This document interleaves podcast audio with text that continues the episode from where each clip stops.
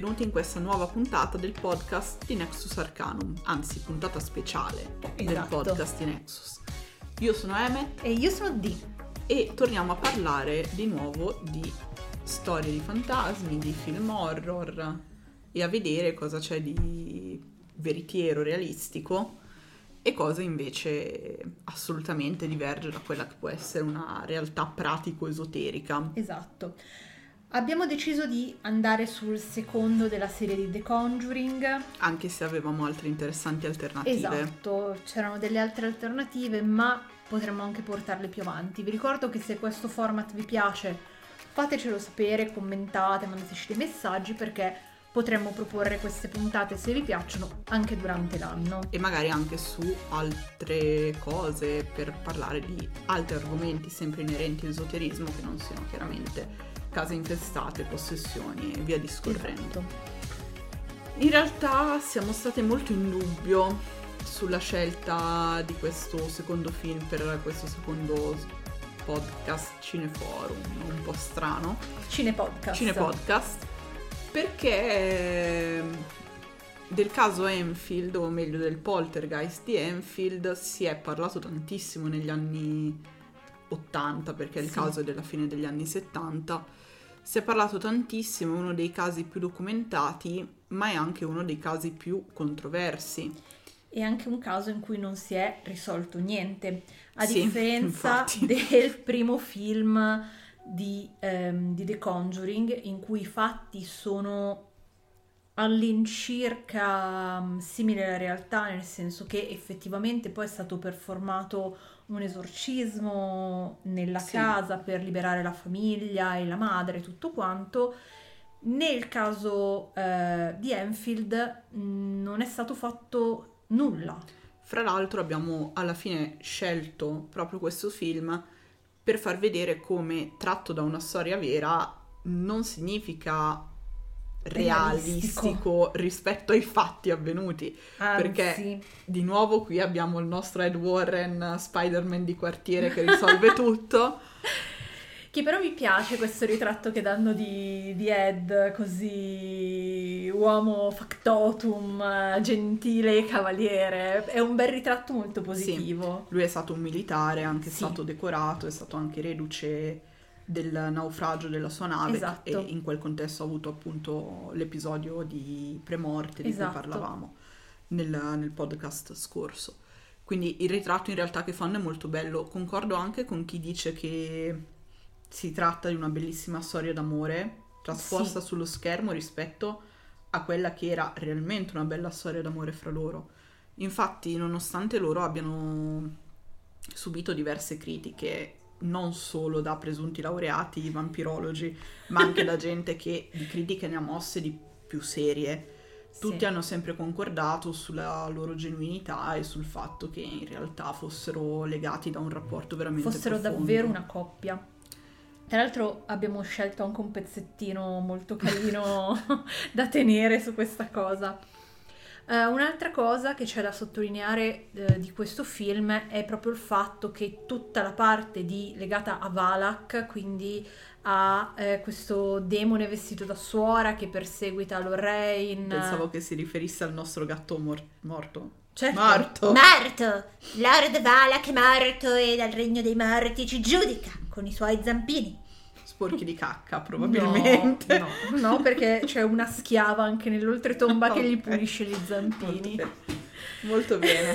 No, comunque sì, tutta la parte di Vala che è stupenda, ma Inventata di sana pianta. sì, cioè lo definiscono, poi lo vedremo, tipo roba come Marchese dei Serpenti, il blasfemo. Cioè, Nel nome del Padre, del Figlio e Spirito Santo. Ah, ho detto il nome del Padre, del Figlio e Spirito! Tutte cose che con la Goezia effettivamente Non hanno, niente, a che fare. E anche con la realtà dei fatti, questa persecuzione di Lorraine eh, da parte di, di Valak non è mai avvenuta. E, non si è mai palesato nessun tipo di demone nella, nella casa di Enfield. Sì, È tutto a fine di fiction, a fine di rendere il film spettacolare e bello. assolutamente. Fra l'altro, sempre per sottolineare subito la distanza con la realtà, poi parleremo magari più nello specifico Mm. anche della, della registrazione vera e propria del caso, perché non è che sono passati solo i Warren, anzi loro sono Ah. stati gli ultimi di una serie infinita di gente. Comunque sia, loro sono andati un giorno soltanto, qui Sì. vengono presentati come gli I eroi che salvatori. Esatto, risolvono tutto, anche se è carino che questa volta in realtà i ruoli si ribaltano ed è Lorraine. Sì, che risolve la cosa arrivando. Abbiamo fatto già uno spoilerone subito all'inizio. Vabbè, comunque. Quindi c'è molta parità anche in come Sì. vengono trasposti. E loro sono stati lì un giorno soltanto, mentre qui viene presentato come se loro avessero risolto effettivamente il caso, cosa Ma- che non è mai stata. Esatto, ripetiamo, non c'è stata davvero una risoluzione del caso, nel senso che eh, sono passate un sacco di persone in questa casa, vari medium, eh, parapsicologi, esperti del sovrannaturale di vario genere, hanno raccolto dati alla bene e meglio. Anche nella se secondo me ci sono stati degli escamotage molto sgamati, di cui poi appunto parleremo. Mm. Però sì, nessuno alla fin fine ha risolto nulla. assolutamente nulla. Faccio un altro appunto. Ai Warren veri eh, spesso si imputava il fatto che per loro qualsiasi cosa si trasformasse in un'infestazione demoniaca, in un demone, che erano demonologi riconosciuti dalla Chiesa. Cioè, nel senso che ovvio. cacchio ci aspettiamo? È ovvio che se fosse andato un satanista Sì. Adesso faccio l'esempio per assurdo, ovviamente, non avrebbe magari ricondotto a un demone, ma avrebbe detto è una larva astrale, O un esoterista di altra fede avrebbe, Avrebbe ricondotto ad a altro. qualcos'altro, esatto. Cioè, ricordiamoci sempre che sistema di riferimento che si sceglie, tradizione che si Il sceglie, modo diverso in cui si leggono i fenomeni. esatto, risposta che si dà al- alla persona. Esatto, e questo rende ancora di più necessario capire anche che fede o comunque che eh, set di credenze hanno le persone che subiscono il problema e Esatto. che si hanno davanti. Di questo caso c'è un'altra- un altro aspetto che noi riteniamo utile dire subito così in apertura, è che Janette, che è la ragazzina, la adolescente all'epoca, che ha subito la possessione, la parte del fantasma di Bill, di cui dopo parleremo Del perché davvero... poltergeist. Poltergeist, sì. Perché faremo il riassunto di tutto per rimettere in ordine le cose perché il film le presenta molto mescolate. Eh, È stata per un certo periodo poi ricoverata in una clinica psichiatrica. Mm. Ora, insieme a The Conjuring 2 hanno rilasciato una serie di extra E di interviste. e di interviste. Uno di questi extra non è stato fatto per The Conjuring, che è eh, intervista con un poltergeist, lo trovate in inglese su YouTube in due parti, Interview with Poltergeist, che ricostruisce appunto i fatti andando anche a intervistare alcuni degli esperti che sono andati appunto a indagare. E anche le due sorelle, sia Mary, che è quella più grande, Margaret. Margaret, giusto, che è quella più grande, sia Janet, Janet, che esatto. è quella coinvolta nei fatti. Invece per The Conjuring vero e proprio è stato rilasciato questo extra in cui ci sono le due sorelle che rincontrano Lorraine e comunque parlano un pochino dei fatti che hanno, gli hanno sconvolto direi l'adolescenza e via discorrendo. A prescindere dall'opinione che si può avere sulla veridicità del caso in sé, secondo me è necessario un certo rispetto direi nei confronti di Janet per quello che ha passato, nel senso che anche dai video che ci sono in circolazione si vede che era stata profondamente segnata, è stato profondamente traumatico per lei. Quindi, anche se non si crede alla veridicità dei fatti, cioè al fatto che loro non Che fosse tutta un'invenzione, che non ci fosse nessun Esatto, poltergeist. se si ritiene anche che, ci- che fosse tutta un'in- un'invenzione, comunque sia un minimo di rispetto alla psiche di una ragazzina penso che vada. sia dovuto. Quindi eh, anche se pensate che sia tutta una cavolata, per favore non andate sotto nei commenti a scrivere cattiverie perché ci sono davvero delle persone coinvolte, davvero una famiglia ha subito questa cosa, che fosse una psicosi della ragazzina, che fosse realmente un episodio sovrannaturale. Quindi l'unica cosa che vi chiediamo è un po' di rispetto per le vittime di questa Esatto, situazione. un po' di garbo nell'esprimere anche dei commenti chiaramente che, che dicano no, io non credo un cavolo, per me è tutta un'invenzione. Però abbiamo letto in giro facendo un attimino di ricerca dei commenti piuttosto Brutti. bruschi e brutti direi che speriamo di non vedere invece sotto, Sotto il nostro podcast. contenuti. Come sempre sentirete i miei click che navigo per pagine per ricordarmi le cose che non mi ricorderò mai. Io direi che questa volta facciamo in maniera un po' diversa rispetto all'altro. Facciamo prima un veloce riassunto ehm, di- della storia del film e della storia reale. Esatto, più Che altro della storia reale Esatto. per rimettere in ordine i fatti. Gli- i fatti. Anche perché il film in questo caso, a differenza dell'altro, è estremamente romanzato, cioè nell'altro possiamo dire sì, alla fine eh, l'esorcismo non è stato fatto da, da Ed, ma è stato fatto da un prete. In questo caso invece abbiamo proprio eh, da un certo punto in poi, quindi da dopo che i Warren hanno fatto la loro indagine, completa fiz- finzione e fiction. Esatto. Allora, praticamente quello che succede, faccio il riassunto delle puntate precedenti, è che nell'agosto del 1977 Peggy, che è la madre di questa famiglia composta da due bambini e due ragazze, Sì. all'epoca Margaret ha 13 anni e Janet ne ha 11 e gli altri due bambini sono più piccoli, ehm, inizia a subire apparentemente la vessazione da parte di uno spirito. In pratica le ragazzine iniziano a non riuscire più a dormire perché sentono botte nei muri, roba che si sposta, eccetera, eccetera. La madre inizialmente gli dice non raccontatemi stronzate. Andate a dormire, come giusto che sia. Esatto, anche perché avevano altri problemi eh, a carattere economico e probabilmente in parte anche familiare perché Peggy era stata abbandonata dal marito, non si capisce se è vedova, il marito l'ha piantata con i quattro figli. Nel film viene reso come il marito che se ne è trovata un'altra più giovane e bella di lei e, e la li ha molla lì. lasciati. Nella realtà non c'è dato sapere eh, dove sia il padre di questi quattro ragazzini. Esatto, comunque noi non l'abbiamo trovato.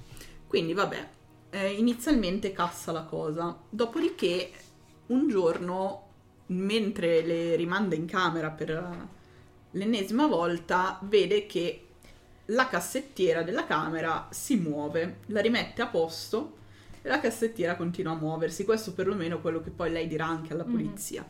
Quindi si fionda fuori di casa, va dai vicini I vicini chiamano la polizia. i vicini intanto fanno un giro in casa per sincerarsi che penso che volessero trovare il qualcuno che faceva questi scherzi. Sì.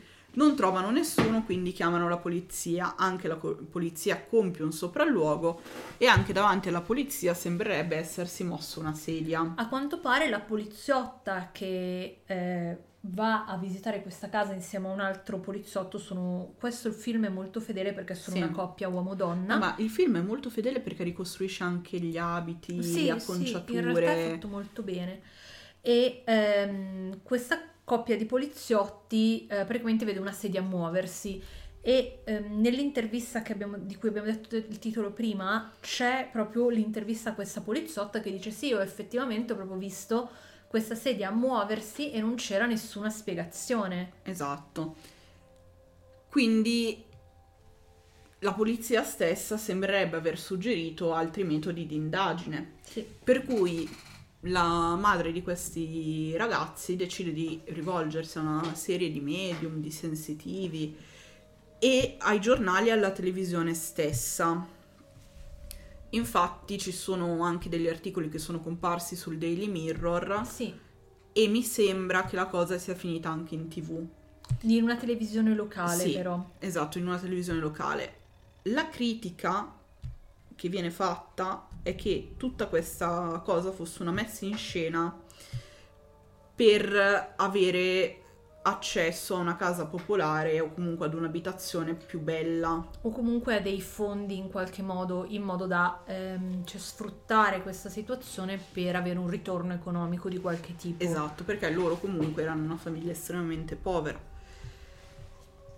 In realtà questi fondi, se mai avrebbero potuto essere stanziati in questo modo, non sono mai arrivati. Sì, a loro alla fine non è stato dato niente neanche per le varie apparizioni in tv piuttosto che... Assolutamente, infatti. Anzi, per casa loro è iniziato un vero e proprio via vai tra medium, esperti del paranormale, demonologi e I Warren i. Warren e qualsivoglia altro tipo di esperto del paranormale, Esatto, perché alla fin fi- Sì, scusami. con ognuno di loro che dava una eh, risposta differente. Ed è, qui mi aggancio a dire una cosa, e anche per quello che noi, quando venite da noi dicendoci, eh, sono già passate 87 persone, vi chiediamo sempre di cercare nel modo più ehm, dettagliato Preciso. e preciso di darci delle informazioni. Perché quando una situazione viene maneggiata da tante persone è poi difficile ritirarne le fila. Sì, anche perché qui in realtà l'unico maneggio che è stato fatto è stato a scopo di indagine. Sì, Non ci sono stati interventi esoterici A tranne parte alla fine. Un paio, mi pare. Esatto, tranne sul finale. Mentre invece in molte situazioni che capita a noi ci hanno messo le mani 10 persone Sì, ed è un bordello. Puoi capire, cioè, cosa hanno fatto, cosa c'era prima, Anche cosa quello perché- che è stato fatto esatto. ha cambiato. anche perché tante persone poi non sanno spiegarci eh, cosa ha fatto la persona Mm. che hanno assoldato. E tanti presunti colleghi, fra mille virgolette, quando gli andiamo a chiedere, ci ha contattato Tizio, che, che hai fatto? E non me lo ricordo. Non me lo ricordo. Ah no, ma bene. perché mi ha contattato? E lui dice di sì. Molto bene, fantastico. Braff, tutti molto braff. Vabbè, quindi cosa succede? Che eh, fra la fine del 77 e l'inizio del 78 inizia sto via vai infinito di gente. La Society for eh, Psychical Research manda due persone, che sono Maurice Gross e Guy Playfire, che poi sarà anche quello che scriverà un libro che ehm, tratta proprio del caso con tutte le indagini fatte, che è This House is Haunted, The True Story of a Poltergeist, uscito nell'80, probabilmente con l'idea di ricavare fama, ma sempre nell'intervista che vi abbiamo detto prima, eh, Interview with a Poltergeist, Mm. lui sembra molto... Sembra voler scappare dalla sedia. Assolutamente. Cioè, secondo me è molto mm, impressionante, tra virgolette, una delle sue posture che ha probabilmente le mani in mezzo alle gambe e si tira tutto da un lato della opposto alla, fotoca- alla telecamera. non ne voglio parlare, non ne voglio parlare. Quindi questi- queste due persone vengono mandate a indagare per prime. Tra Maurice- l'altro, scusa se ti interrompo, di Gross, eh, poi eh, uno dei vari medium che andrà cercherà di approfittarsene perché esattamente come dice nel film, Sì, lui aveva una figlia morta, morta da, da poco, da sì. poco e quindi uno dei- di questi presunti medium cercherà di fare leva su di lui dicendo che in quella casa c'è sua figlia. Esatto, vabbè. Maurice era un parapsicologo proprio della società che abbiamo citato, mentre invece Playfire era un giornalista e un fotografo, uno comunque dei, dei tanti indagatori che sono andati lì. E quindi sono stati loro in realtà a fare la maggior parte delle registrazioni. I Warren vanno per un giorno soltanto, sempre per poter confermare o smentire per conto della Chiesa cosa realmente stesse succedendo lì e in più vanno tutta un'altra serie di investigatori, fra cui un altro membro sempre della Society for Psychical Research, cioè Anita Gregory, che sarà la più direi accanita detrattrice in realtà di questo caso perché in, um, senza dichiarare che avrebbe fatto questa ripresa ha piazzato una telecamera e dice che in un video che poi in realtà non è mai stato reso pubblico si vede Janet che piega a mano e non con la forza del pensiero un cucchiaio e fa casino. Questa cosa poi viene ripresa anche nel film, Sì. anche se non viene mm, chiaramente direi esplicato il personaggio della Gregory. Più tutta un'altra infinita serie di gente, perché per esempio ce n'è stato uno che era Beloff che diceva che Janet fosse ventriloqua, ventrilo, ventrilo, ven- Era in grado di fare del ventriloquio. Grazie. Prego. Bene, que- quello. Cioè, parlare senza effettivamente muovere la bocca. Le- Ci sono anche degli spettacoli di prestigiazione modernamente. Sì, ci sono anche questo. quel- ehm, alcuni molto bravi che riescono a farlo con l'acqua in bocca. Sì, esatto.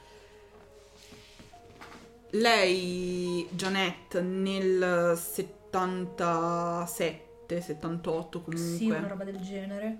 al ciclo, diventa adolescente a tutti gli effetti e quel momento coincide con la massima attività, sembrerebbe, del poltergeist di Enfield. Dopodiché viene mandata in, uh, In manicomio, praticamente. sì, praticamente in manicomio. I fenomeni sembrano placarsi. Lei torna a casa dopo qualche mese quando la situazione sembra tranquilla e i fenomeni riprendono ancora da capo. In realtà una cosa che è stata osservata in diversi studi sui fenomeni poltergeist è che eh, vengono presi di mira gli adolescenti eh, nella fase proprio della pubertà, quindi ehm, delle ragazze con il primo menarca e eh, con i ragazzi con il primo effettivo sviluppo sessuale. C'è stato anche un, um, un'altra persona che ha indagato che è Milborn Christopher che ha concluso che in realtà il poltergeist non fosse altro che la voglia di questa ragazzina di provocare dei guai a tutti, cassandola così, cioè proprio un po' senza arte né parte perché in questi casi non so, o si riesce a ricostruire effettivamente una causa psicologica Mm. che porta a questo oppure non riesco a spiegarmelo. E quindi la ragazzina è stronza. Esatto, quindi la ragazzina è stronza mi sembra un pochino tirare, cioè così, mm, alla cieca. Più che altro cercare di chiudere qualcosa che non stai riuscendo a chiudere. E ci sono stati tantissimi altri che non vi abbiamo citato in realtà.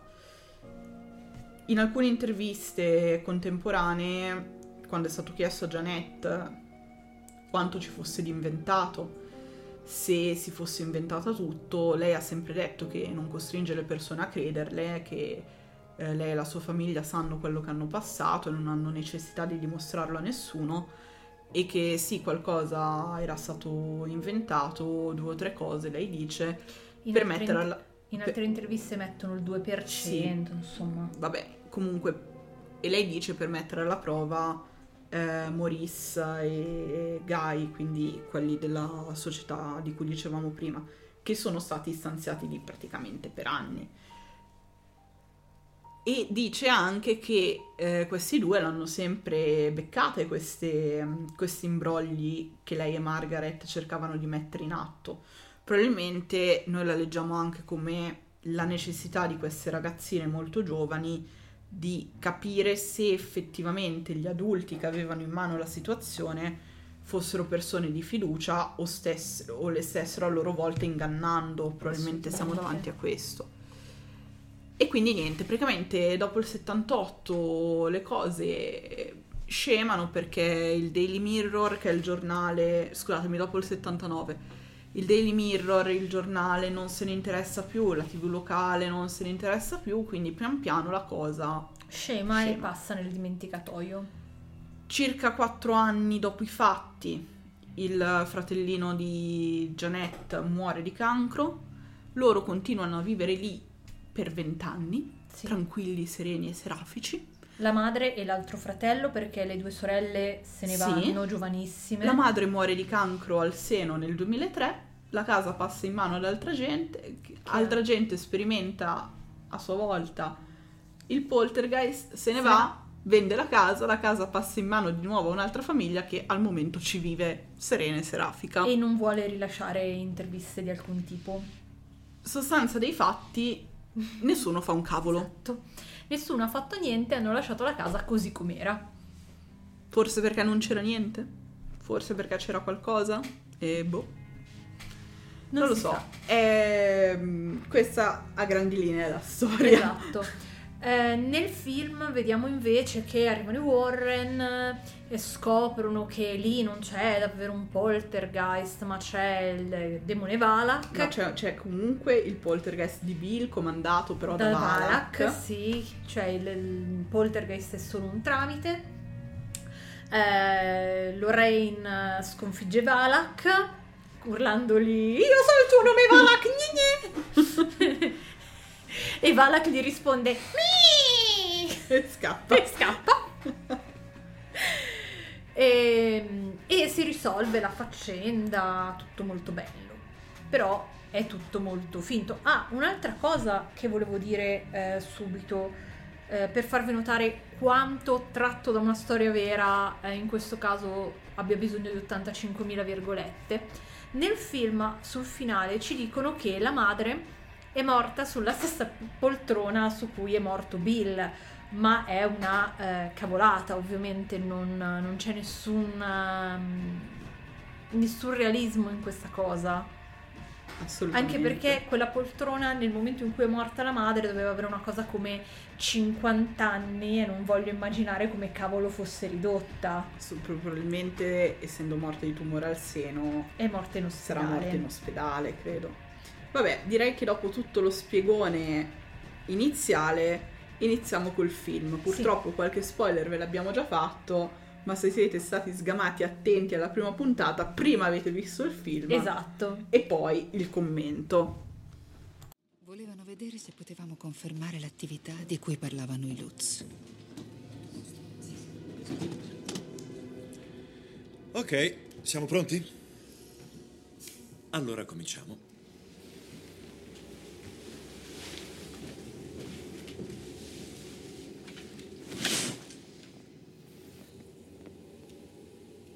Rimanete seduti in silenzio e con gli occhi chiusi. Immaginatevi in un'aura di luce bianca luminosa. Vi proteggerà. Un anno prima che i Lutz si trasferissero, un uomo di nome Ronnie De Feo aveva brutalmente assassinato tutta la sua famiglia in questa casa. Noi speravamo di scoprire se gli omicidi fossero stati motivati solo dalla rabbia o se, come Ronnie De Feo dichiarò in tribunale, fosse stato sotto l'influenza di qualcosa di demoniaco. I più appassionati di film horror hanno già capito di chi stiamo parlando, a che rif- cosa si riferisce questo primo spezzone. Per chi invece non è così addentro a storie dell'horror tratte da fatti realmente accaduti, micro riassunto di Amityville. Eh, Amityville Horror è mm, una... Un film famosissimo Sì. tratto da una storia vera. Esatto. Eh, cosa è successo a- ad Amityville? Ehm, De Feo, Fe- De Feo. Ronnie De Feo, brava, non mi veniva il nome. Ronnie De Feo ha eh, trucidato la sua famiglia. Durante la notte, in- o comunque alle prime luci del- della mattina, ha sparato a tutti e sei i membri della sua famiglia. La cosa per cui molti l'hanno fatto risalire a qualcosa di sovrannaturale è il fatto che, nonostante De Feo abbia usato un fucile di, go- di grosso calibro, quindi molto rumoroso, non abbia svegliato nessuno dei membri della famiglia e quindi si è pensato ad un intervento sovrannaturale. Eh, De Feo poi mh, dirà in tribunale di essere stato posseduto. Nel frattempo la casa verrà venduta ai Lutz che andranno a viverci e inizieranno a succedere cose strane, tanto strane che eh, a un certo punto loro se ne andranno nel cuore della notte abbandonando tutto ad Amityville, tutti i loro averi e non tornando mai più a riprenderli, quindi ancora tutt'oggi Amityville non è in vendita né nulla e contiene ancora tutti gli averi dei Lutz che non sono mai più tornati a prenderlo e mai più tornati neanche in quel paese. Sì. E i Warren effettivamente Sì. hanno indagato anche su Amityville, quindi è carino questo rimando direttamente in apertura. La scena poi è molto visuale, quindi ve la godete poco con il podcast, però come sempre vi consigliamo la visione di questi film perché anche tecnicamente sono molto belli a parte, vabbè, questa nota di Lorraine, immaginatevi in un'aura dorata di luce, stica, che Però vabbè, in cioè- realtà è la stessa cosa che si dice per dire nella Wicca con immaginati il cerchio intorno, erigi un cerchio intorno a te. Esatto, è un esercizio di visualizzazione a scopo protettivo che può essere fatto immaginandosi qualunque cosa, il fiamme, il ghiaccio, la luce, la tenebra, i gattini, eccetera, eccetera. Dei piccoli Lord Valak! Esatto, dei piccoli Lord Valak mordaci. Quindi vabbè, non, ha- non è neanche così particolarmente incisivo. Ok. O criticabile perché abbiamo trovato dei, Sì, mm, video che criticavano questa cosa, in realtà no. La nota carina è sulla seduta spiritica, fatta veramente come... Molto bene. come effettivamente lo spiritismo suggerisce di farle, con le mani tutti quanti belle appoggiate sul tavolo, che è semplicemente un contatto con qualcosa di reale per favorire il ritorno del Sì. medium dalla trance. E poi, secondo me, l'elemento visuale stupendo è questo ambiente domestico molto scuro, con come unico punto di luce praticamente sugli occhi di Lorraine. Sì, tra l'altro è anche molto bello tutta la scena, praticamente in questa parte di film Lorraine rivive eh, quello che ha fatto De Feo sparando ai vari membri della famiglia e l'attrice è Superba. over, superba, bravissima, perché fa un- dei movimenti ehm, come se tenesse in mano il fucile Lei non ha un fucile in No, quel non ha momento. nulla in mano in quel momento, ma rende talmente bene tutta la serie di movimenti, sia il, la- il peso della canna in avanti, il caricamento del fucile O con la massa, e gliel'hanno cancellato che potrebbe Però io non l'ho essere, notato no. di solito queste robe le noto. Sì, Oppure l'attrice ha fatto una performance. eccezionale. Io voto per la performance eccezionale perché a volte muove le braccia in modo come se non avesse in mano nulla. mm, però su questo diamo il beneficio del dubbio. Comunque la scena è molto bella. Sono molto belle anche alcune cose nella, mm, di questa scena proprio a livello esoterico. Il fatto di eh, quando si è, diciamo, in trance, avere tra le mani o le mani appoggiate su una superficie o tra le mani qualcosa che ti possa aiutare a riprendere contatto col tuo, diciamo, corpo fisico è una cosa che effettivamente si fa e che è importante perché ti aiuta proprio a rientrare anche velocemente nel caso tu ne abbia bisogno. E un'altra cosa è questa visione piuttosto scura del, um, dei fatti. Spesso se si sta cercando, diciamo, di eh, ricostruire qualcosa, non è strano che la luminosità dell'ambiente vari non in base a una luminosità, diciamo, reale, ma in base anche a cosa c'è nella stanza a livello sottile, ovviamente sto parlando, o che tipo di evento si sta andando a vedere. Quindi anche quella è molto indicativa ed è molto bello che lei sta rivivendo un omicidio e lo vede con questi toni molto scuri, molto grigi e molto cupi. Dico che non riesco a pagare l'affitto questo mese. No, ci ho parlato e mi hanno passato lei. Io sono molto calma. Beh, non capisco perché non può aiutarmi. No, no, lui non dà un penny per i ragazzi da tre mesi. Ah, capisco, un altro modulo da compilare, fantastico. Buon pomeriggio anche a lei.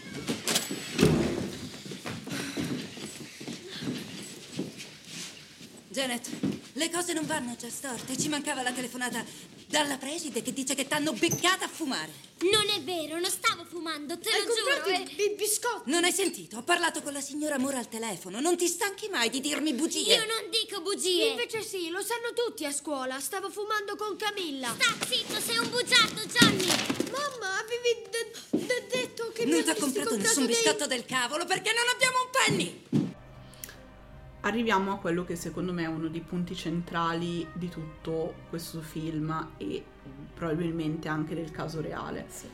Cioè il mischione di ignoranza, povertà e problemi familiari che esplodono in un caso che forse più che aver bisogno di esoteristi che risolvono qualcosa di sovrannaturale, ha bisogno di assistenti sociali che risolvano dei disagi delle persone che vivono lì. Diciamo dei disagi materiali. Esatto.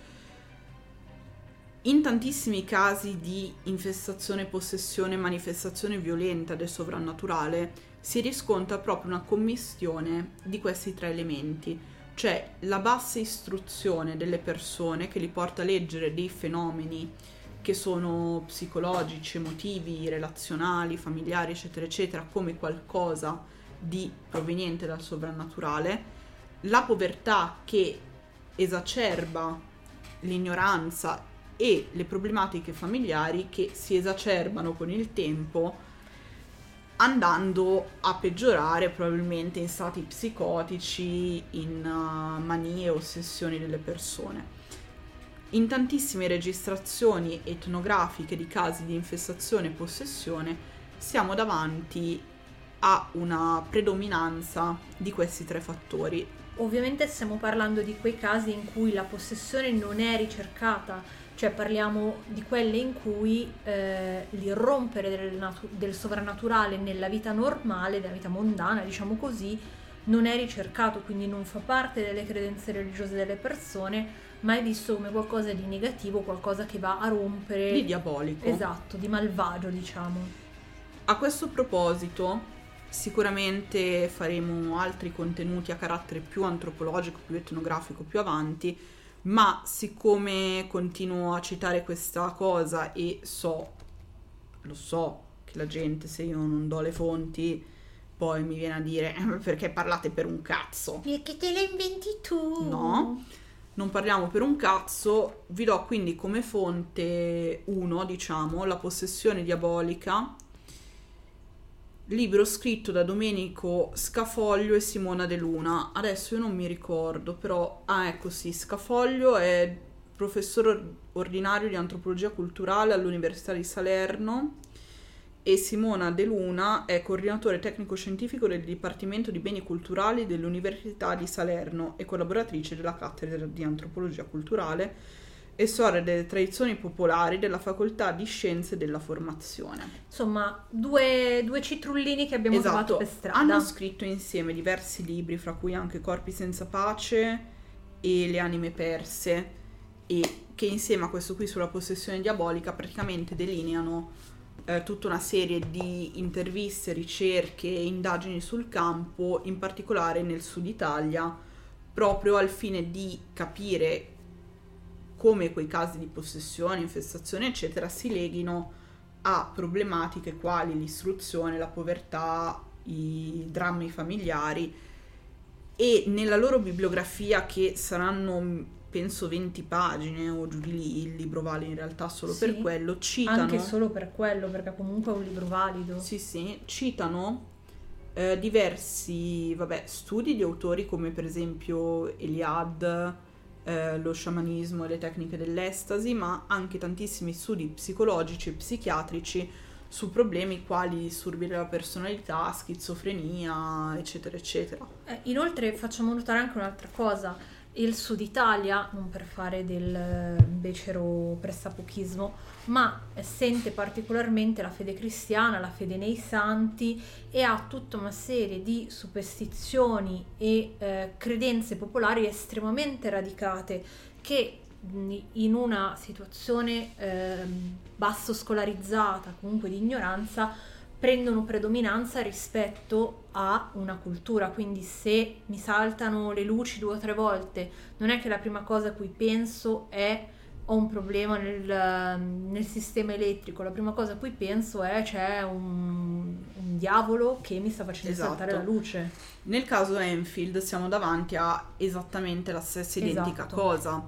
Poi,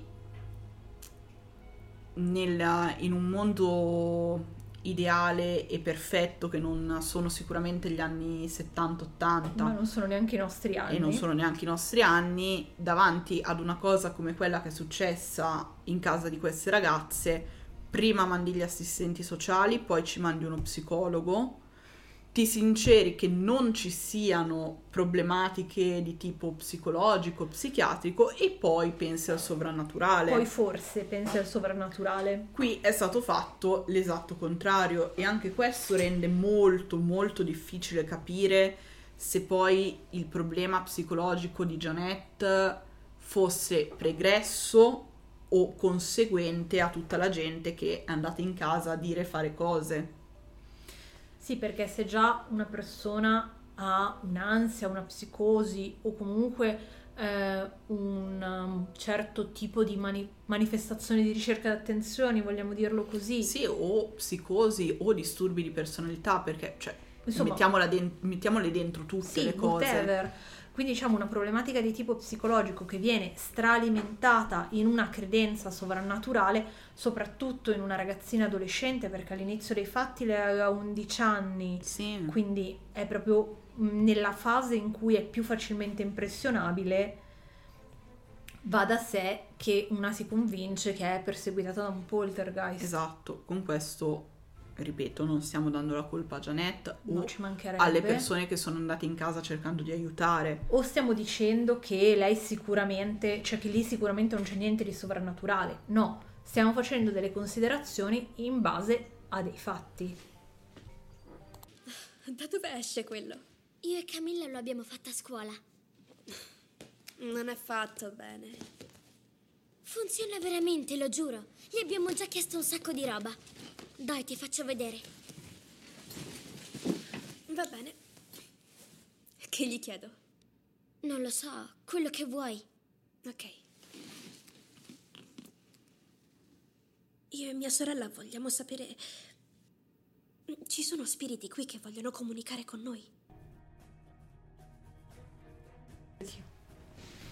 Madonnina santissima The Conjuring ci voleva, Mamma boia. mia, meno male che c'è The Conjuring. Facciamo un po' di chiarezza sulla leggendaria Ouija board. L'ha Ogni- inventata Pitagora. Sì, sì, sì, sì, sì. E io sono Agrippa, la A sta per Agrippa, eh? Jane Agrippa D. Minchia, pensavo stesse per antropologia, quanto te la tiri, cazzo? Eh, sta, sta anche per antropologia, sta anche per astronauta e per arazzo missile. ok, ottimo. Ma un po' di realismo. La Ouija board è antichissima? No. La Viene- Ouija board è uno strumento esoterico? No. Viene inventata nel 1980 da una coppia di ingegneri, direi inventori pazzi e Sì. uomini d'affari, che sono Elijah Jefferson Bond e Charles Kennard, che la Sì. brevettano insieme. Esatto. Riguardo a Kennard non abbiamo trovato informazioni, ma Elijah probabilmente si divertiva nel tempo libero A inventare a cose. inventare cose. Perché inventò anche una caldaia al- a vapore, quindi era idraulico, avvocato, eh, esoterista e anche lui penso razzo missile. Esatto. E- E attualmente i diritti della- di commercializzare la Ouija in tutte le mille varie forme ce le ha Hasbro.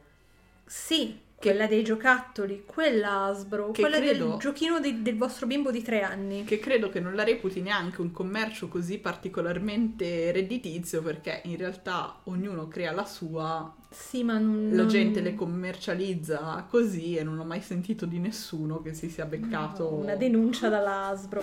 Però sappiate che se create la vostra tabelletta Ouija, la Hasbro potrebbe decidere di farvi causa. La Ouija non è uno strumento esoterico perché non ha una ritualità.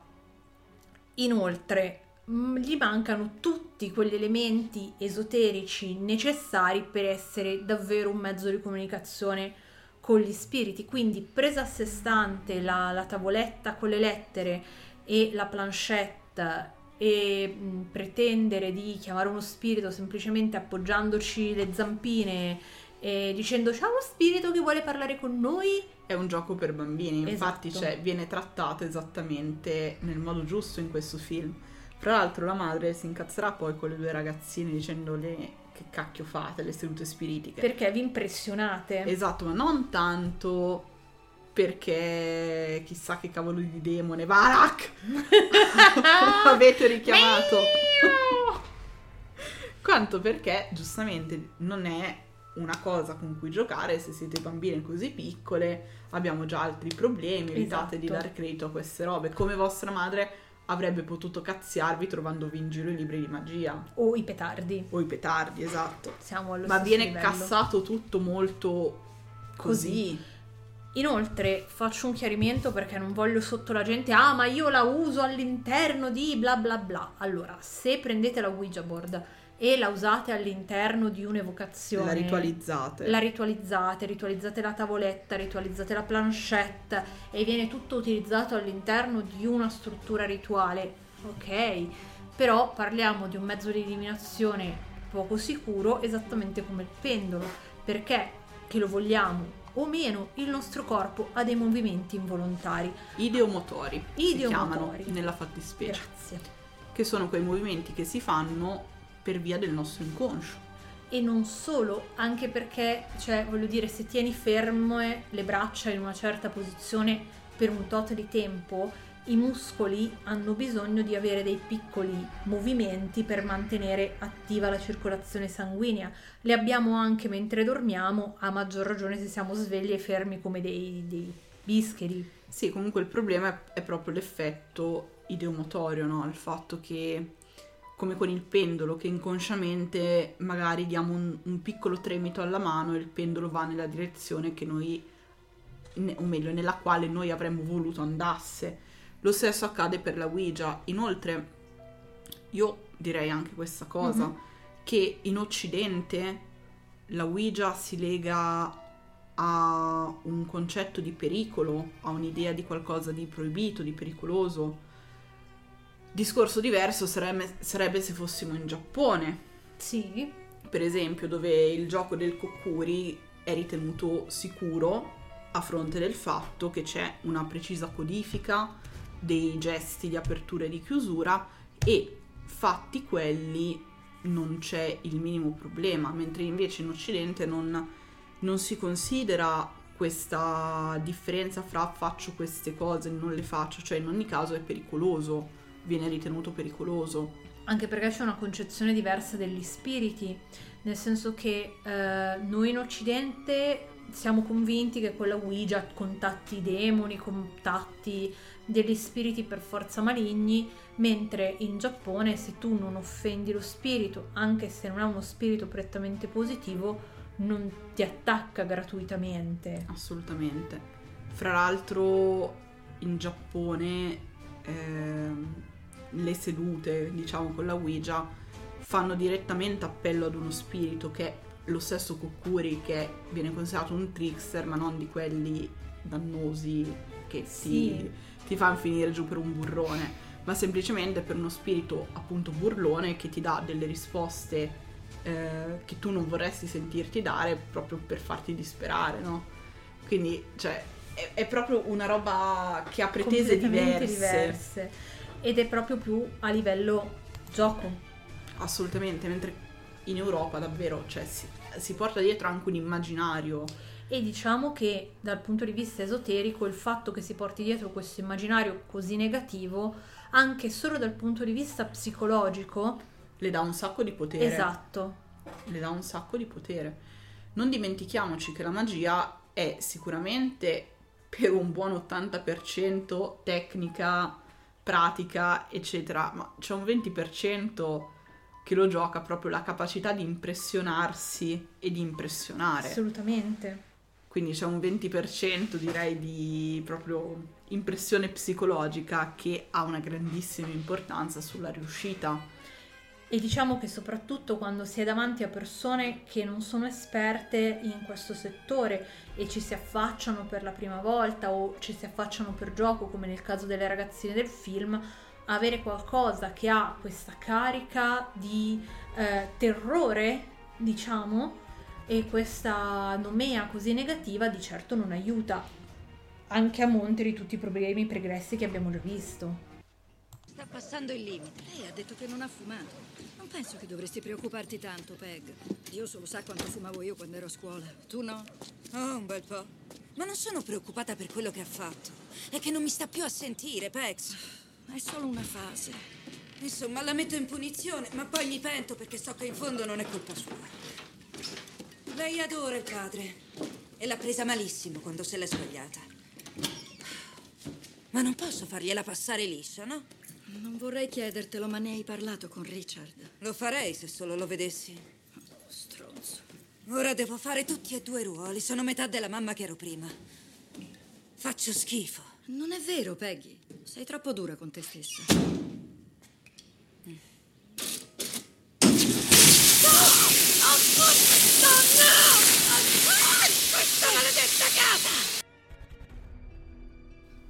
Ed eccoci che tornano a descrivere il punto dei problemi familiari, che è poi quello attorno al quale giocano tutto il film. Assolutamente.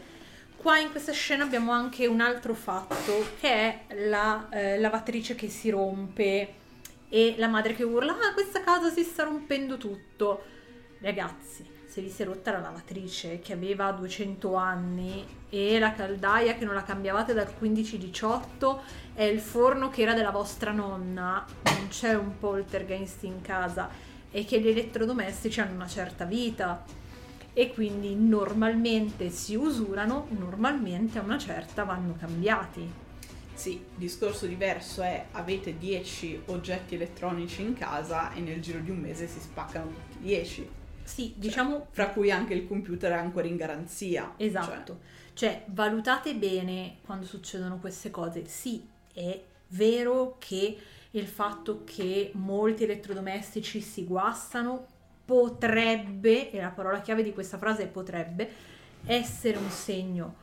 Ma ragioniamo un attimo, perché se mi si rompe la lavastoviglie che eh, era già vecchia, l'ho presa di seconda mano. Mi incazzo e lancio il telefono contro il muro e lo... s- lo spacco e cadendo cade sulla televisione, la televisione cade e si rompe, non è un poltergeist. sono Te sempirletti. Esatto, sono io che sono cretino e ho lanciato il telefono nel Esatto. sbagliato. E poi comunque sia, anche ammettendo che effettivamente questi, come si dice, questi elettrodomestici, queste cose si siano rotte per una ragione sovrannaturale, non è tale fin tanto che non si individuano altri, altri fattori e altri segni di maggiore importanza.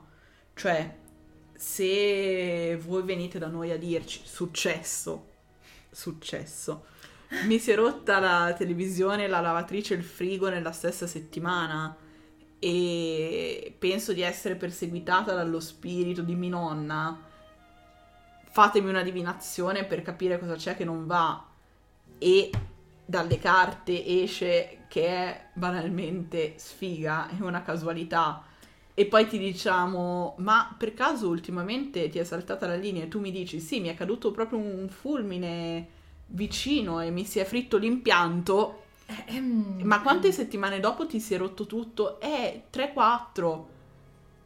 Eh, cioè, nel senso, non il ci importa. problema non è la nonna, il problema è il fulmine. Cioè, non importa quanto tu sei convinto che ci sia un fattore soprannaturale, cioè se le carte mi dicono di no, tu ti rivolgi a me e troviamo un'altra causa e le carte continuano a dirmi no, non c'è niente di sovrannaturale, ma c'entra quella cosa lì, non ci convincerete anche ad insistere che c'è qualcosa di Poi, sovrannaturale. oh, volete comunque fare una purificazione perché vi siete troppo agitati a livello psicologico e vi serve eh, tipo effetto placebo? Va bene, però ragazzi, non tutto ha una spiegazione sovrannaturale. Eh, questa cosa la ripeteremo fino al vomito, credo, in questi podcast. Perché è importantissimo. Noi lo vediamo tantissimo con il nostro lavoro. Il fatto che, ah, mi si è rotta oggi, sono- avevo un appuntamento importante e mi si è rotta un'unghia, è sicuramente il demone che mi perseguita che me l'ha rotta. E in realtà... Perché vuole farmi andare male all'appuntamento Esatto. con Gino Pino il panettiere. Esatto. cioè. E poi gli chiedi, sì, ma oggi eri agitata, sei stata particolarmente distratta? E sì, sono inciampata 47 volte perché mi sono messa i tacchi, ma io non ci so camminare. Tesoro caro, non è il demone che ti perseguita, è te che non sai camminare sui tacchi. Ma soprattutto l'uscita con Gino Pino il panettiere non vi andrà male per un'unghia rotta. No, anche Fidatevi. perché a Gino Pino il canettiere difficilmente gli frega dell'unghia rotta. Eccoci ancora in compagnia di veri cacciatori di fantasmi, Ed e Lorraine Warren, che ci parleranno delle loro esperienze nella casa di Amityville. Ed ora andiamo dal mio prossimo ospite, il dottor Steven Kaplan. Che afferma che le ricerche compiute dai Warren sulle presenze nella casa di Amityville sono un mucchio di sciocchezze. Come mai lo pensa? Beh, è cosa risaputa che quella di Amityville è stata una truffa senza ritegno, ma tutto ciò non, Non ha è fermato... stato provato. Eh sì, invece, la famiglia Lutz ha inventato tutto in modo da poter trarre profitto dalla pubblicità. Non è affatto vero. Ascolti, vediamo questo ogni volta. È molto facile criticare dall'esterno senza prendere parte alla vicenda, ma è completamente diverso essere lì e viverla in prima persona. Non ho bisogno di andare sulla Luna per sapere che non è fatta di formaggio. Ed Warren non ha mai visto una casa che non fosse infestata dagli spettri. E quando sua moglie conclude il suo spettacolo di fumo e campanellini, anche tutti gli altri finiscono per credere ai fantasmi. Lei cosa è laureato esattamente? Cerchi di mostrare un po' di classe, la prego. non mostrerò Warren. classe con qualcuno che è qui a raccontare bugie su di Stia noi. attento a chi dà del bugiardo. Altrimenti che farà? Noi partecipiamo a questi show per informare la gente, ma ogni volta che apro bocca un'altra di queste grandi Ed. teste... Teste d'uovo. Cerca di distruggere ciò che abbiamo fatto. È sempre molto divertente. Ti ricorda nessuno, Ed? Oh, no, no. Di cosa stiamo parlando? Ma chi? Non lo so chi. Chi, Chi? esattamente? Emmet, chi? È la E. E la E, e la E. Edward. Emmet. Sì, voi mi vedete molto tranquilla. Poveri Poveri stolti. Il bello è che mi- questa cosa mi diverte sempre tanto perché io sono. sembro sempre quella più iraconda, quella che devi stare attento a non far arrabbiare, ma in realtà io essendo scorpione, adesso poi Teclo mi picchia per questa cosa. No, Teclo, perdonami! Ehm, Manifesti molto di Manifesto molto di più le mie emozioni e durano anche molto di meno, cioè io mi incazzo, poi siete segnati sul libro nero, ora e per sempre nei secoli dei secoli, però c'è la mia rabbia, adesso sono incazzata, tra dieci minuti basta, mi è passato, cioè siete già passati nel ok, persona che è morta per quanto mi riguarda. più. Io invece sono un continuo di amore. Oggi sono molto arrabbiata con questa persona, con questo tono. Sì. Il punto è che quando passa da questa persona mi ha fatto proprio girare le palle a cazzo amore, oggi sono proprio incazzata. Io quando fa così vado, vado Ma nell'armadio. io non lo faccio con quel tono. No, è vero, lo fai con un tono un po' più pacato, ma è un. È, è tipo quella sfumatura da, da serial killer. Io vado nell'armadio, prendo una candela nera, le porto l'olio, le porto bufferdazze e dico tieni. Eh, fai, No, tieni. vabbè. Comunque penso che chiunque faccia informazione in qualsiasi settore si sia trovato davanti a una scena di questo tipo almeno una volta nella sua cazzo di vita. Ovviamente, ragazzi, quella del vado a prendere bufferdazze è una battuta. No, non lo facciamo davvero. Cioè, no, dai, no. davvero. Perché eh, lo, lo- cioè, volevo essere divertente. No, non è che malediciamo tutti quelli che ci fanno arrabbiare. No, non assolutamente. abbiamo 5 anni. Assolutamente no, però passo giorni con oggi sono ancora molto arrabbiata con questa persona. Io non capisco. Amore, Sta testa d'uovo. Ma io non dico uovo. No, no, no, no, no. Però non si dice siamo in fascia protetta. No, non è vero, non siamo in fascia protetta. Abbiamo quello vietata ai minori. Rating. eh, c'è, Rating. c'è. Va bene, Billy. Sei pronto a fare un discorso?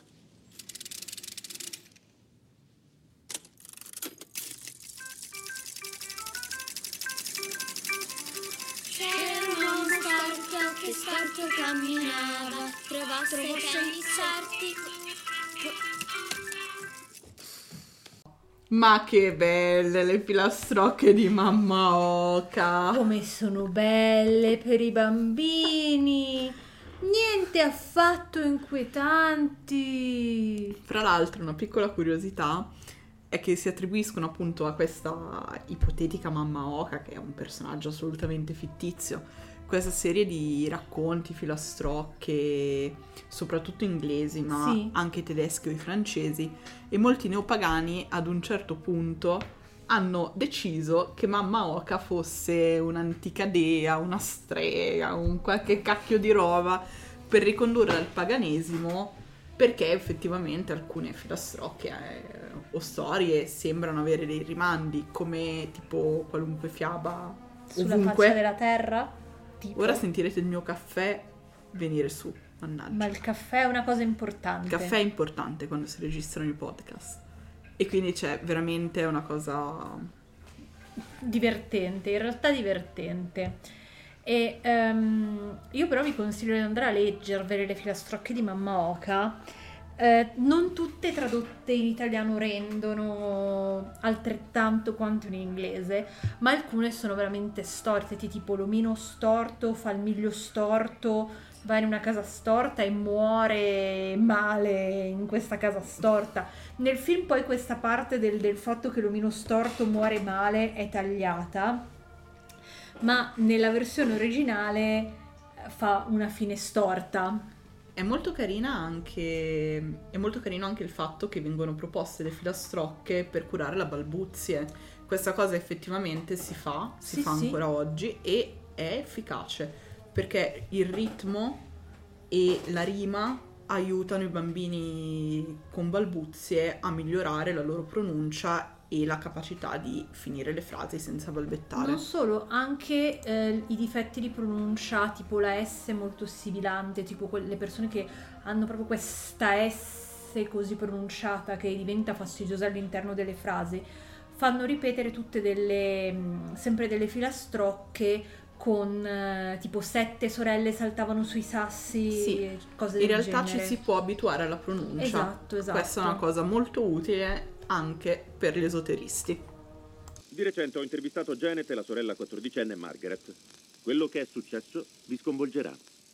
Come ci si sente a vivere in una casa infestata? Io, io non lo so. Non ci si abitua. Noi eravamo una famiglia normale prima di tutto questo. Le cose sono peggiorate da quando il signor Gross ti ha parlato. In che modo?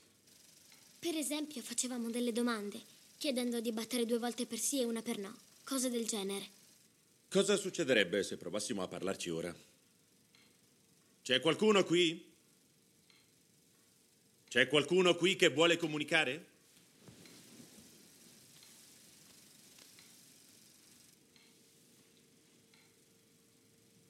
Ripeto, c'è qualcuno qui?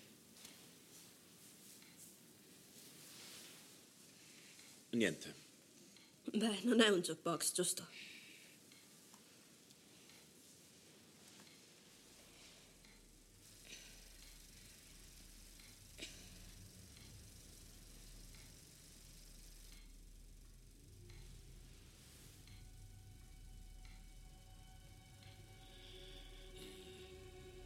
Janet, stai bene?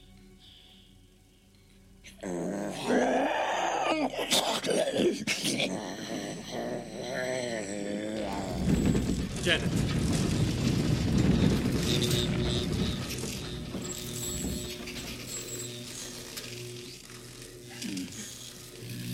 Janet. Janet, ti senti bene? Smettila di chiamarmi Janet. Non è il tuo nome. Janet sta dormendo e sto parlando io.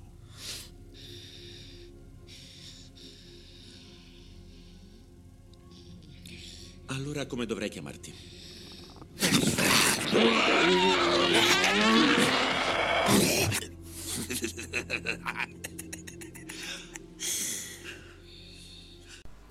Continuo a pensare che il bello di The Conjuring arrivi dopo. Cioè, quando Sì. tu ti guardi il film, dici ok, è tratto da una storia vera. Perlomeno noi facciamo così. Bello, è tratto da una storia vera. Aspetta, che vado a guardare quali sono i fatti reali. Così. Vado ad indagare. Esatto. La cosa è, secondo me, divertente anche su quei film che ti dicono è tratto da una storia vera, poi vai a indagare ed effettivamente Esatto. non c'è nessuna storia vera e ti fai quattro risate. A noi piace farlo. Sì. Non tanto perché crediamo che le cose che vengono presentate siano assolutamente vere, perché come detto nel primo podcast ci avvaliamo sempre del lecito dubbio di dire, boh sì, ok, però comunque mi intrattieni, mi fai passare una bella serata, è carino poi anche andare a beccare le varie cose. E poi magari leggi qualcosa di interessante, ma mh, a livello di lore, non a livello esoterico. Però la cosa estremamente interessante è che secondo me il regista è maniacale sì, nella sì. ricostruzione non solo degli ambienti, dei costumi, delle pettinature, addirittura scelgono degli attori che richiamino le, diciamo, la fisionomia del viso delle persone reali. Ma per esempio questo pezzo è eh, preso paro paro da quello che Maurice Gross, il giornalista che va a intervistare le ragazzine, e gli altri della società di Gross hanno rilevato proprio in quell'episodio che è un episodio reale. Sì, tra l'altro c'è la ripresa reale su YouTube, si trova. È E anche la registrazione pezzetto. della voce. Esatto. A parte che l'attrice è stata bravissima a riproporre anche la postura della ragazzina. La sua è un po' più rigida, un po' più recitata, ma ci sta perché voglio dire, non puoi re- mh, replicare una cosa del genere. Però la ricostruzione della scena è pazzesca. Praticamente quando l'andirivieni da casa loro eh, inizia in- e si fa progressivamente più intenso, Janet inizia anche a parlare con voce doppia, che qui è presentata molto bene, e quelli che inizialmente vengono descritti come dei latrati, dei versi animaleschi, si trasformano pian piano in frasi di senso compiuto, in un tono di voce molto preciso, che è quello di un uomo anziano. Lei, Oh, scusa, sì, vai, vai. lei durante varie sedute, varie registrazioni parlerà di questo Bill Wilkins, descriverà esattamente come morto, cioè per emorragia cerebrale, eh, sulla poltrona che viene presentata anche qui. E quando poi andranno Maurice e gli altri a indagare chiedendo al- all'erede, effettivamente confermerà tutto quello che Janet ha detto. Però esattamente come nel film vanno a sottolineare, ehm, an- il- le informazioni erano tutte pubbliche, quindi avrebbero potuto trovarle se avessero fatto delle ricerche.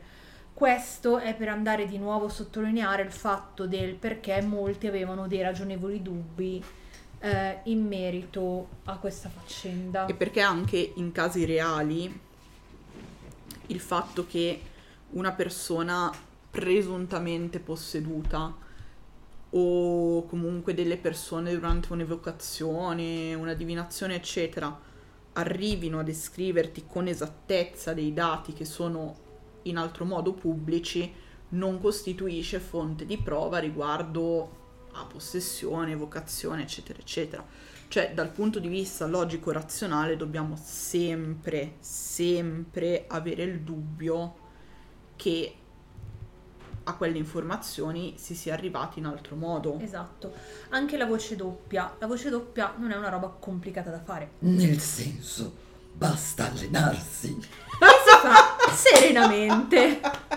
L'ha fatto davvero. Certo. È, è semplicemente una questione di allenamento vocale, ragazzi. Cioè, io so fare questa voce, eh, non posso farla a lungo perché effettivamente ehm, È molto stressa stressante. moltissimo le corde vocali, quindi c'è poi il rischio effettivamente di rovinarsi le corde vocali facendolo a lungo. Però per farvi eh, lo, lo scherzetto divertente, non ci vuole niente a farla, è banalmente una questione di allenamento vocale, esattamente come Fare le vocine tutte di gola. Esatto. fare la e come eh, il ventriloquio, no? Esatto, esatto. Anche quella è un'abilità che puoi apprendere. Alcune persone ce l'hanno magari in- innata, innata, ma nel senso, come per tutte le cose, hai una predisposizione. esatto, ha proprio una spiegazione fisiologica Sì, sì. in come le false corde vocali vengono stimolate dal passaggio dell'aria. Ma tra l'altro, cioè, ci sono proprio delle scuole di ventriloquia che ti ins- credo si dica si dica, ventriloquia, non so se si dice così, che ti spiegano come eh, riuscire ad articolare le parole senza muovere le labbra, senza usare la lingua. Infatti, nel caso di Janet si è subito pensato a quello. Poi, come si vedrà anche nel film, diverse persone le faranno fare delle prove mettendo acqua in bocca. Tecnicamente, se tu hai l'acqua in bocca, non puoi far uscire un suono. Esatto. Però anche in questo caso ci sono alcune persone eh, che esperte in ventriloquio, spero si dica Sì. così, che ehm, lo sanno fare. Cioè, Esatto. se voi andate a cercare su YouTube, ma proprio banalmente, ci sono spettacoli di eh, pupazzi, di quelli che Jeff Donham, per dirne uno, Che parlano con i pupazzi. Esatto, che parlano con i pupazzi, che fanno proprio vedere il, il pupazzo che parla con loro che bevono l'acqua piuttosto che tengono qualcosa tra, tra i denti e altre cose del genere. Cioè, mh, sono proprio dei quasi giochi di prestigio. Direi che magari la cosa particolare è che una ragazzina di 11 anni come Janet lo sapesse fare, quello effettivamente è particolare. E un'altra cosa particolare era il fatto che, nonostante avesse parlato con la voce doppia per molte ore, non avesse nessun tipo di arrossamento o lesione a livello delle corde vocali.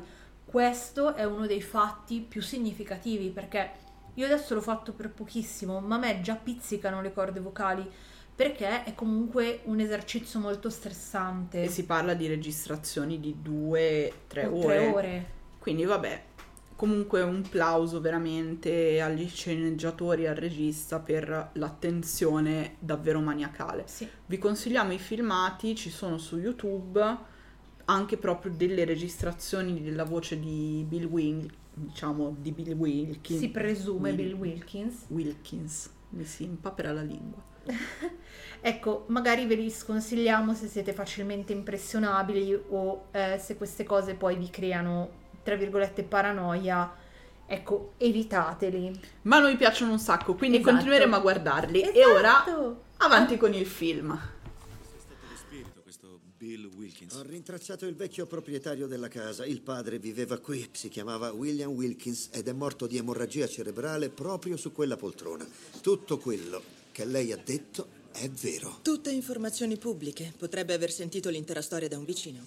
Janet afferma di essere stata teletrasportata in giro per la casa durante il sonno. Affermazioni che valgono quanto quelle sulla sua levitazione sul letto. Qualcuno di voi era presente quando è successo? No, ma ho delle foto anche di questo. Già, eccola. Ho fissato la macchina sulla stanza delle ragazze e ho aspettato di sotto con il telecomando da azionare se avessi sentito dei rumori.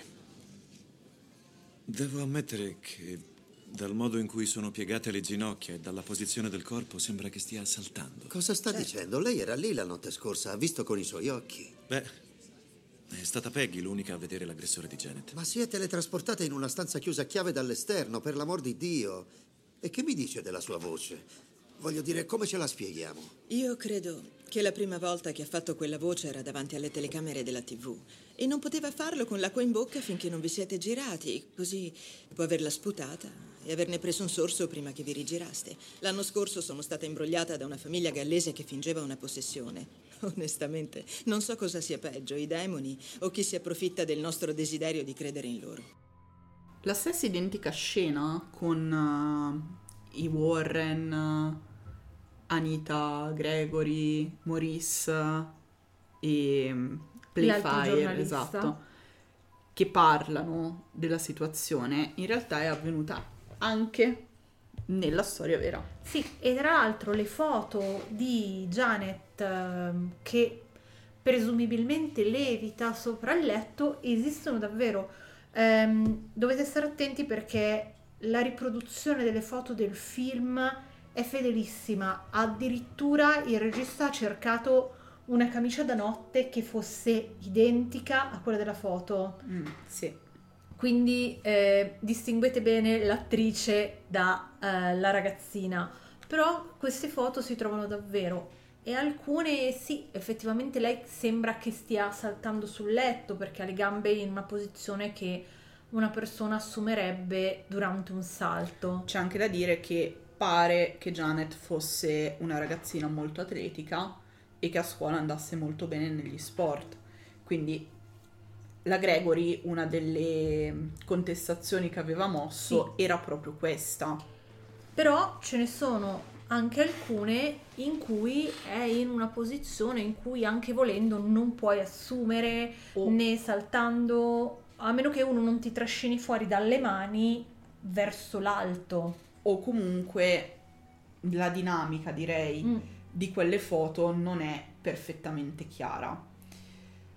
È per questo che poi in realtà la Chiesa ha sempre preso le distanze dal caso del poltergeist di Enfield e non ha mai mandato nessuno per esorcizzare. Janet o che perché c'è tutta una serie di fattori che sono estremamente controversi, cioè siamo in un ambito e in argomenti in cui una foto non vuol dire un cavolo, cioè su questo soprattutto nel 2021 ma anche negli anni 70. Sì, anche perché fingere eh, una levitazione, fingere il movimento di qualcosa È facilissimo. non ci vuole niente. Eh, fare un finto video in cui eh, una sedia viene spostata, un eh, tavolino con le ruo- ruote viene spostato è facilissimo. E ci sono anche trucchi molto meno visibili dei fili che tirano le cose. Sì, banalmente, modernamente un radiocomando. Esatto. Per dirne Per una. cui non, eh, non potevano fare fede quelle foto. Io concordo sul fatto che nella maggior parte Janet sta palesemente saltando su e giù dal letto. Sì. Alcune sono un po' perplessa dalla posizione del corpo e da una Diciamo serie che di... ce n'è una molto strana. Però Fra, se... fra tutte ce n'è una che è molto strana. Però io resto del parere che se su 100, non sono 100, però se su 10 foto 9 sono false, probabilmente è falsa anche la decima, Sì, su questo.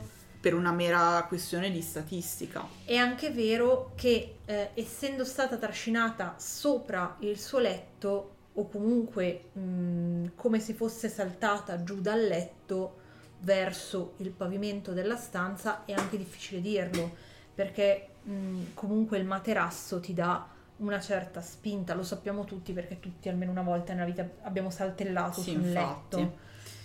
E il materasso co- volente o nolente una certa spinta te la dà. Quindi se già sai un, un pochino come muovere il tuo corpo perché sei sportivo riesci anche a fingere delle posizioni che non potresti assumere. Basta vedere eh, per esempio gli atleti sui tappeti elastici quali eh, evoluzioni riescono a fare con la giusta spinta. Quindi anche lì è tutto molto Anche lì il film presenta un altro fatto che è avvenuto realmente a Enfield, che è Janet che a un certo punto è stata trovata in questo gabbiotto di fusibili, in una posizione che poi le persone presenti hanno dichiarato non essere riusciti a farle riprodurre.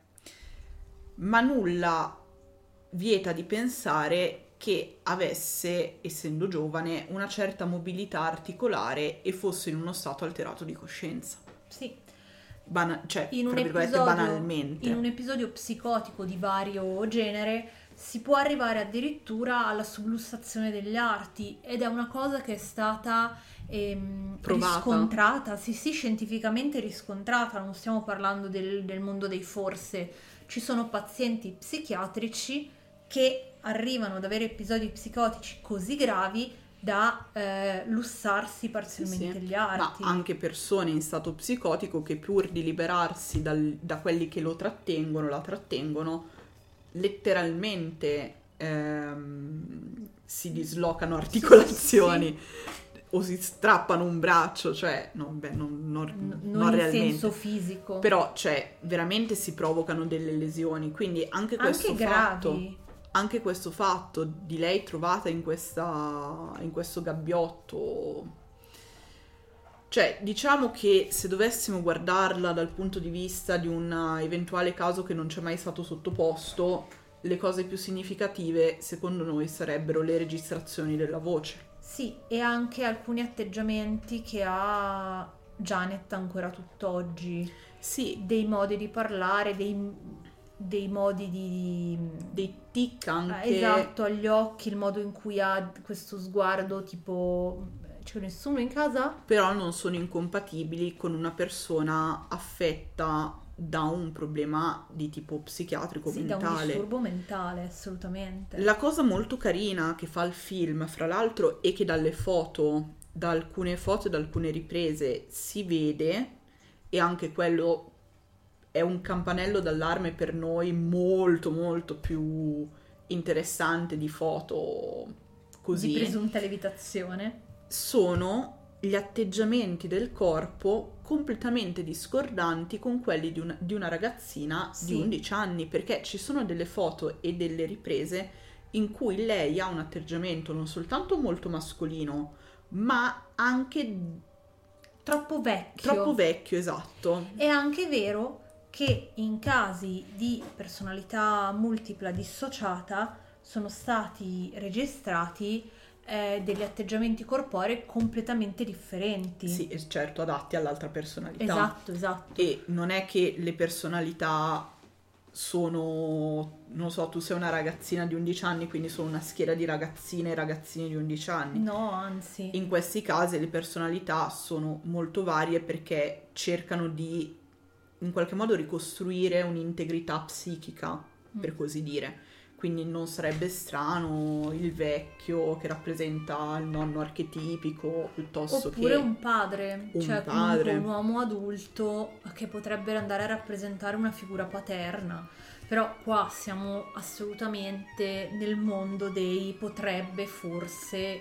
Questo comunque non per gettare merda su Janet. Assolutamente no, però per analizzare la situazione in modo razionale, che è quello che stiamo mm, cercando di farvi capire, nel senso non è che perché fai l'esoterista di mestiere e eh, credi nel sovrannaturale tutto quello che ti si pone davanti è sovrannaturale. E sei un cretino che lavora sempre col cervello spento Esatto. e creda a qualsiasi baggianata, tutt'altro. Anzi, è necessario proprio per rispetto delle persone che vengono sottoporti dei casi e che quindi ti danno la loro fiducia, essere una persona razionale ed Scrupolosa. Esatto, ed escludere tutto ciò che potrebbe essere. Anche perché a un certo punto, diciamocelo proprio chiaro chiaro e fuori dai denti, è molto più facile e gestibile un problema psichiatrico di una possessione non cercata,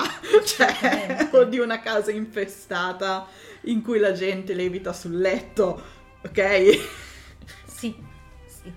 Perché il problema psichiatrico con il giusto medico può avere una risoluzione e può garantire alla persona anche una vita piena e soddisfacente. Ma ci sono persone con uh, disturbo di, mm, come si dice, con personalità multiple sì. Che hanno una vita regolarissima. No, ma anche sposate con dei figli. Sì, c'è, infatti c'è un artista che lei proprio dipinge quadri e vive di quello, che dice la mia particolarità come artista è proprio il fatto che ognuna delle mie personalità dipinge in modo diverso e cose diverse. Lei ha fatto di questo la sua forza, è sposata e ha dei figli. È una vita normale. Ma io avevo seguito anche uno speciale su eh, un- tipo un National Geographic, una roba del genere, comunque un- uno di quei canali di documentari che parlavano di questa donna eh, che soffriva di personalità multiple. Tra l'altro era interessantissimo perché le facevano anche una tacca al cervello e quando le Si varie... aree diverse, Esatto, certo, esatto. certo. Questo era interessantissimo e lei aveva queste tre o quattro personalità differenti, lei che era la mh, proprietaria del corpo, diciamo così, e poi due o tre side ehm, personalità, ma lei era sposata con una relazione sanissima, il marito lo sapeva che c'erano queste altre due personalità, aveva dei figli, tra cui la cosa eh, carina era che una delle sue personalità, che era una bambina di 5-6 anni, era praticamente la migliore amica del suo, di, suo, di suo figlio. Dai. Sì, era una cosa carinissima. Vabbè, la cosa più interessante, se vogliamo, dal punto di vista ehm, del mistero o dell'esoterico o del ma che cazzo, è come persone affette da questo tipo di disturbo o come persone presuntamente possedute riescano ad arrivare a conoscenze che non hanno mai acquisito, non sono mai entra- con cui non sono mai entrate in contatto. Questo è molto più interessante. Assolutamente, tipo parlare delle lingue sconosciute. Esatto, non necessariamente al contrario, però avere una padronanza che assolutamente non si sposa con la loro storia pregressa. Assolutamente. Questo è molto interessante, vi lasciamo con questo dubbione.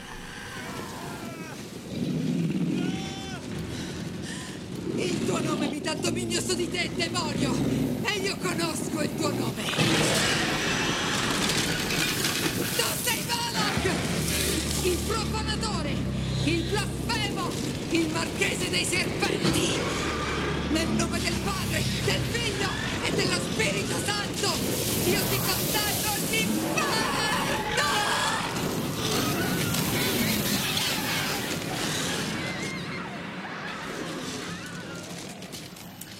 Qui qualcuno non ha fatto i compiti. Male, malissimo. Fino adesso era molto preparato, ma poi su Valak, su Valak cade rovinosamente. Qui qualcuno non ha fatto i compiti e un esoterista è appena morto. Mamma mia.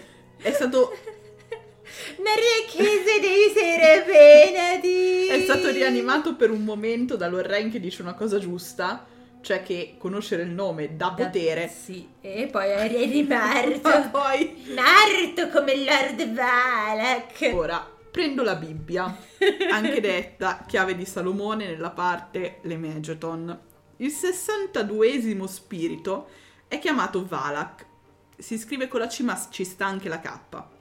È un grande e forte presidente. No, duca. No, dice marchese. Marchese, cioè, vabbè. scusa, ancora peggio. E appare come un giovinetto con ali d'angelo a cavallo di un drago a due teste. Tra l'altro, cioè, non era più creepy come un giovinetto con ali d'angelo. Io avrei preso uno di quei bambini che sembrano dei putti con sti boccoloni biondi e gli occhioni gialli. Pensa che creepy. Non lo so, è che la suora blasfema tira. Il suo ufficio è di fornire risposte veritiere su tesori celati e di dire dove si possono vedere serpenti. Vedere serpenti.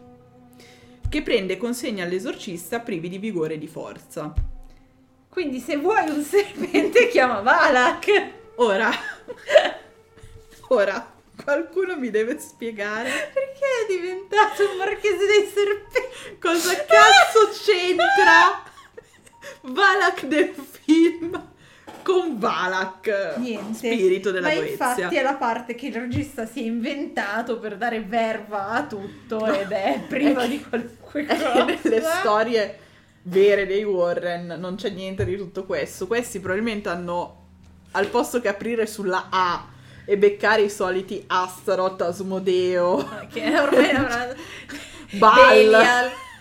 hanno aperto sulla V. Secondo me hanno detto, hanno buttato, sai i numeri della tombola? Zepar, mm, no, non mi piace. Secondo me hanno fatto tipo numeri della tombola, hanno fatto estrarre un numero 62! Valak!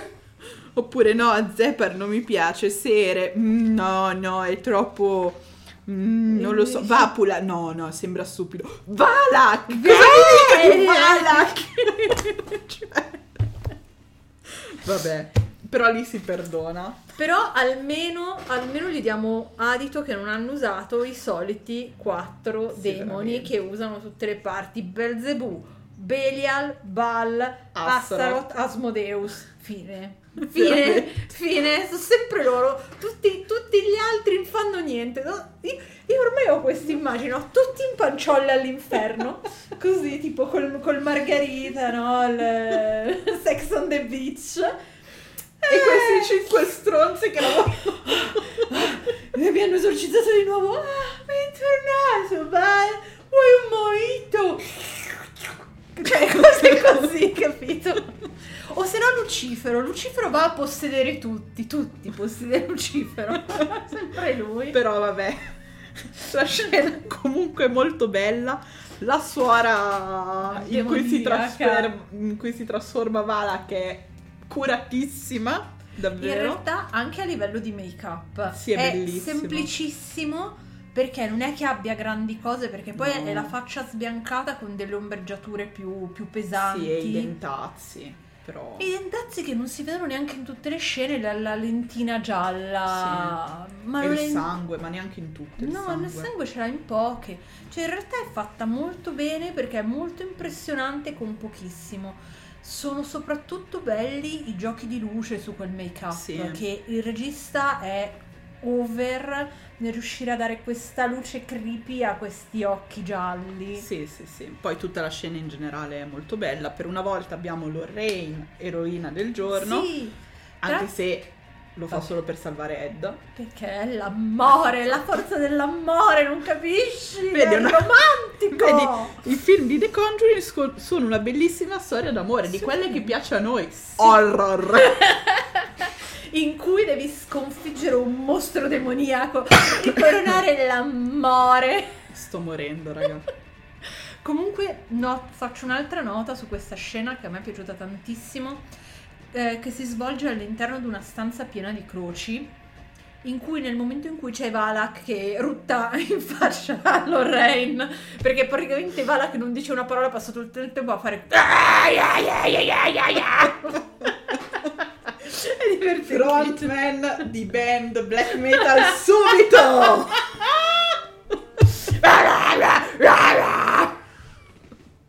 Questa, questa è la serietà con cui noi prendiamo questi film. Cioè, noi lo sappiamo che c'è già la gente in giro che dice Ah, questi prendono i film dell'odore perché sono seri, pensano che così studiano. Raga, no, ma smettetela di drogarvi, cambiate spacciatore se pensate a questa cosa. Noi li guardiamo perché ci divertono, ci piace un genere che ci diverte, esattamente come la fantascienza. ed è carino prendere le cose e smontarle come dei Esatto. Lego, come abbiamo fatto. Eh, però dicevo, la scena è super bella perché ehm, praticamente finché c'è Valak che rutta in faccia a Lorraine, tutte le croci sono al contrario. Nel momento in cui Lorraine li urla Nel nome del Padre, Figlio e Spirito Santo, yeah, ho vinto, bitch! tutto!" Make up!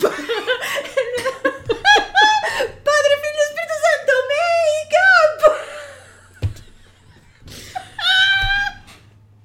Scusate, quanto sono blasfema quando facciamo così.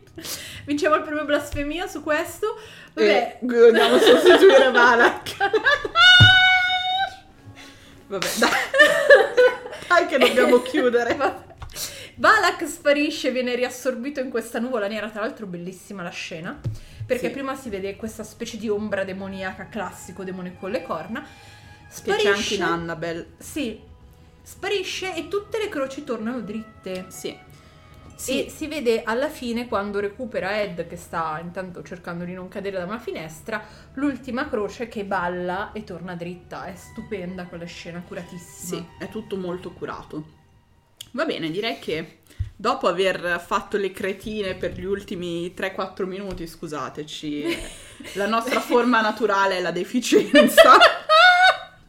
direi che possiamo andare verso la Sì, chiusura. chiudiamo. Prima di diventare troppo blasfeme. O troppo cretine.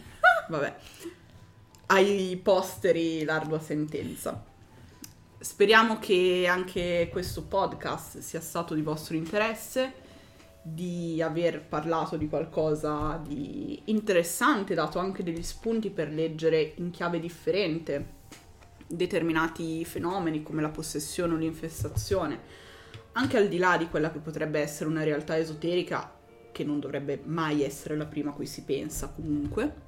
No, e anche quando, ripet- ripetiamo per la 150 milionesima volta, si crede nel sovrannaturale, bisogna sempre avere un approccio critico, perché l'approccio critico ci salva dal finire preda del nostro subconscio e di tutti i tranelli che ci pone davanti per autovalidarci. Quindi, detto questo, vi ricordo che il progetto di Halloween proseguirà Halloween Samhain, vabbè. Diciamo che essendo una Il cosa molto di ottobre. essendo una cosa molto mondana è Halloween, Sì. perché noi usiamo il termine Samhain solo per cose molto sacre. Sacre, esatto, quindi non, non ci viene neanche da usarlo in realtà. No, soprattutto quando parliamo di film dell'orrore Esatto. del genere. Quindi vabbè, sarà nominato ogni tanto progetto Halloween, ogni tanto progetto Samhain, vabbè. E mm, continuerà almeno con un'altra puntata. Sì. Speriamo in realtà di farne altre due e fare le quattro settimane di ottobre.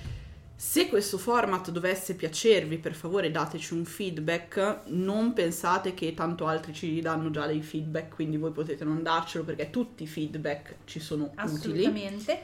Se volete sentirci parlare di un film dell'orrore che volete che smontiamo o che commentiamo, comunque mandatecelo, contattateci su Facebook, su Instagram, sul sito web www.nexusarcanum.it dove trovate il nostro format di contatto e anche la nostra mail. E ormai ci trovate ovunque. Ci trovate su Instagram, su Facebook, su TikTok, su Tellonim dove potete farci domande anonime. Ah, ecco, se preferite qualcosa di più spiccio c'è Tellonim per cons- consigliarci dei film. Ah, E- siamo anche su Kofi. Anche su Kofi, se volete fare delle piccole donazioni da 3 euro, che alla fine sono un paio di caffè, per sostenere i progetti di divulgazione, che sono chiaramente i podcast, i libri con cui scrivere articoli, fare conferenze e via discorrendo. Torneremo presto anche con delle conferenze gratuite, non disperate. Stiamo lavorando per voi. Torneremo presto anche con corsi e cose che aspettate. Ci stiamo lavorando, lo giuro. È che siamo lente. No, più che altro che siamo due. Eh sì, anche. Ragazzi, tenete conto di una cosa importantissima. Di Emmet sono solo due. Esatto.